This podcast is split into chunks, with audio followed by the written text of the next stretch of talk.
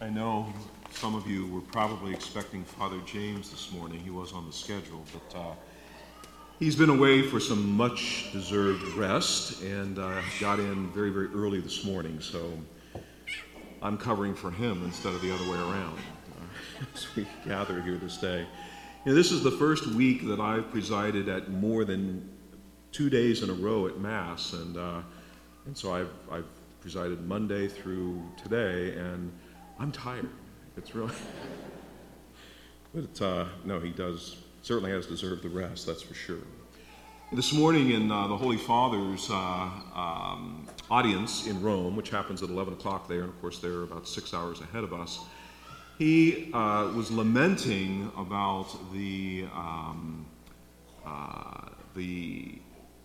I, I, don't think he called it a scandal, but uh, the situation that we have where we no longer hold Sunday as sacred, uh, as a day of rest.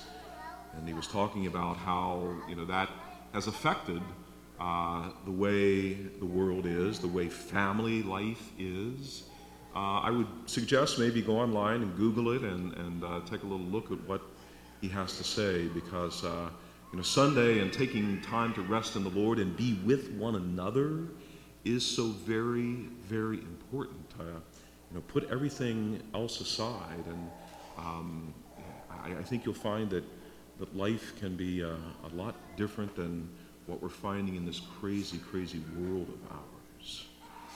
Now, this morning in uh, the Gospel, Jesus uh, is talking about rest, but he also mentions children. Now, not directly, but he says, um, I give praise to you, Father, Lord of heaven and earth for although you have hidden these things from the wise and the learned, you have revealed them to little ones.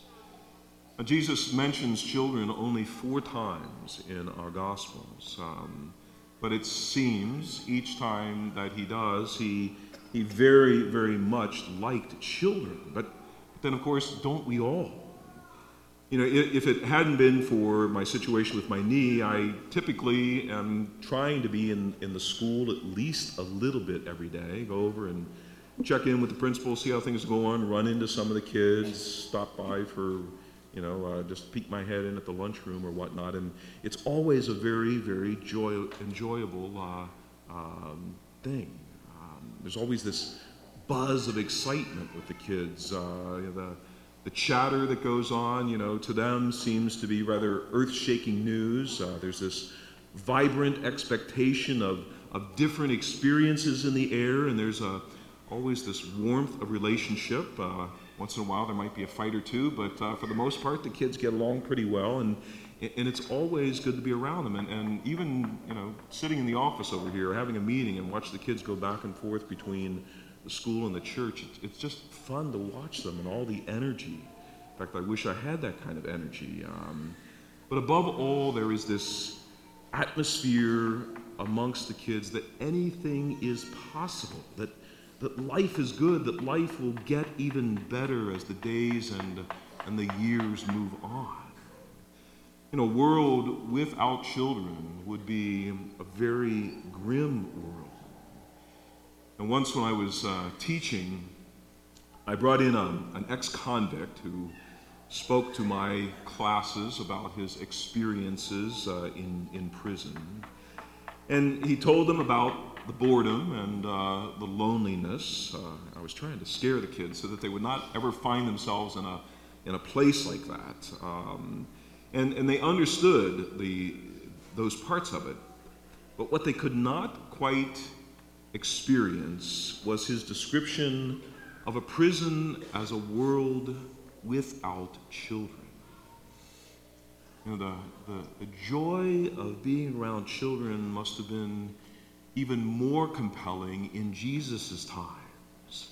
You know, a, a large percentage, uh, in fact, more than 50% of children uh, died at birth. And then a significant number more of children did not make it to their fifth year. So, you know, children were very, very precious in that day and age. And, and even those who survived beyond the fifth year of life were, were oftentimes very sickly and, and malnourished. And for all of them, of course, carefree childhood uh, usually ended at about the age of 10 or 11 when they had to go to work or, or go out into the streets in bags so that their family could survive. So it's no wonder that, that children were a, a fleeting and very priceless pleasure. But Jesus, he saw something more in that. Jesus saw children as a people worthy of God's kingdom, as people who, who possess the, the very virtues that make the kingdom of God possible. You know, liveliness, for example. Our kids are, above all, very much alive and they, they, they burst with energy. You know, I think that's why um, you know, when we visit with, see a, a, child who is very, very sick, uh, it's a sad sight to us. They, they, they've lost that spirit and uh, the spirit that personifies childhood. And of course, Jesus is in the world and he's um, you know, the life of the world personified. He, he recognized life, he inspired life, he rejoiced in life. And maybe that's why he made eternal life the first principle of the kingdom. And from his own experiences, Jesus knew that children have an intuitive sense of wonder and awe. The kids are naturally curious. And, and even as they grow in wisdom, they, they know that there is no end to learning and, and to and, you know, to finding more about life. And so our, our children, I believe, naturally sense the presence of God in their lives. Have you ever met a kid who's an atheist? You know, it, it takes jading in the culture for that to happen.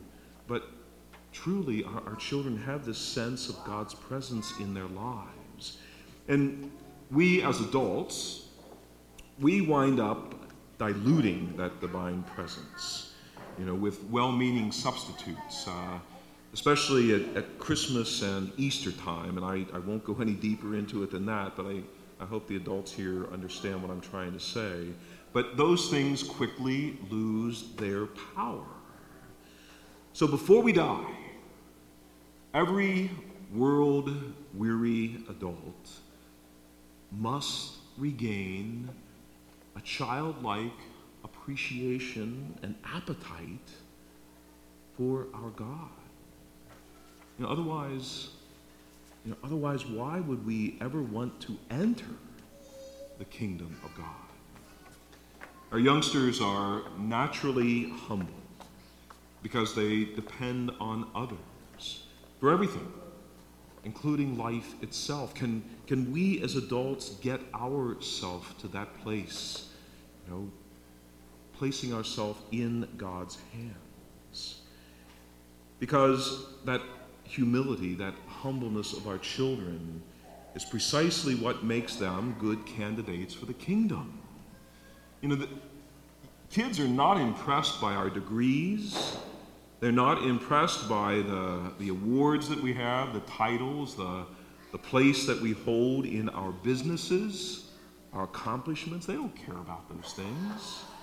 You know, all that our children want to know is do you love me?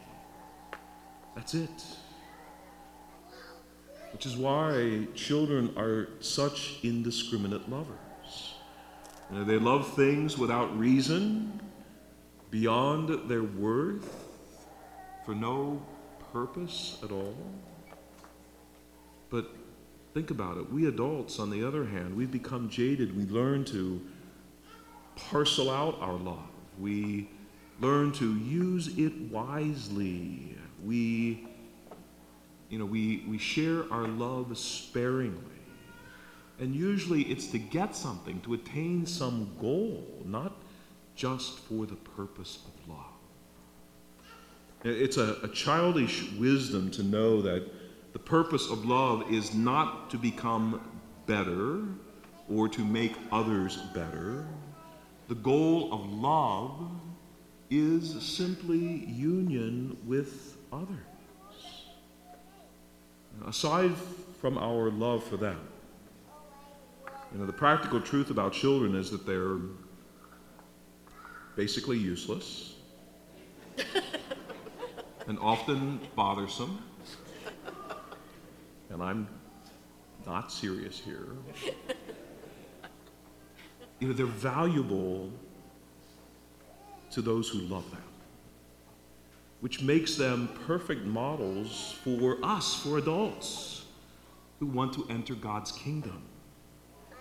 Because we are finally, all of us, we are useless servants and are valuable only to God who loves us and all the people who love us and the people whom we love.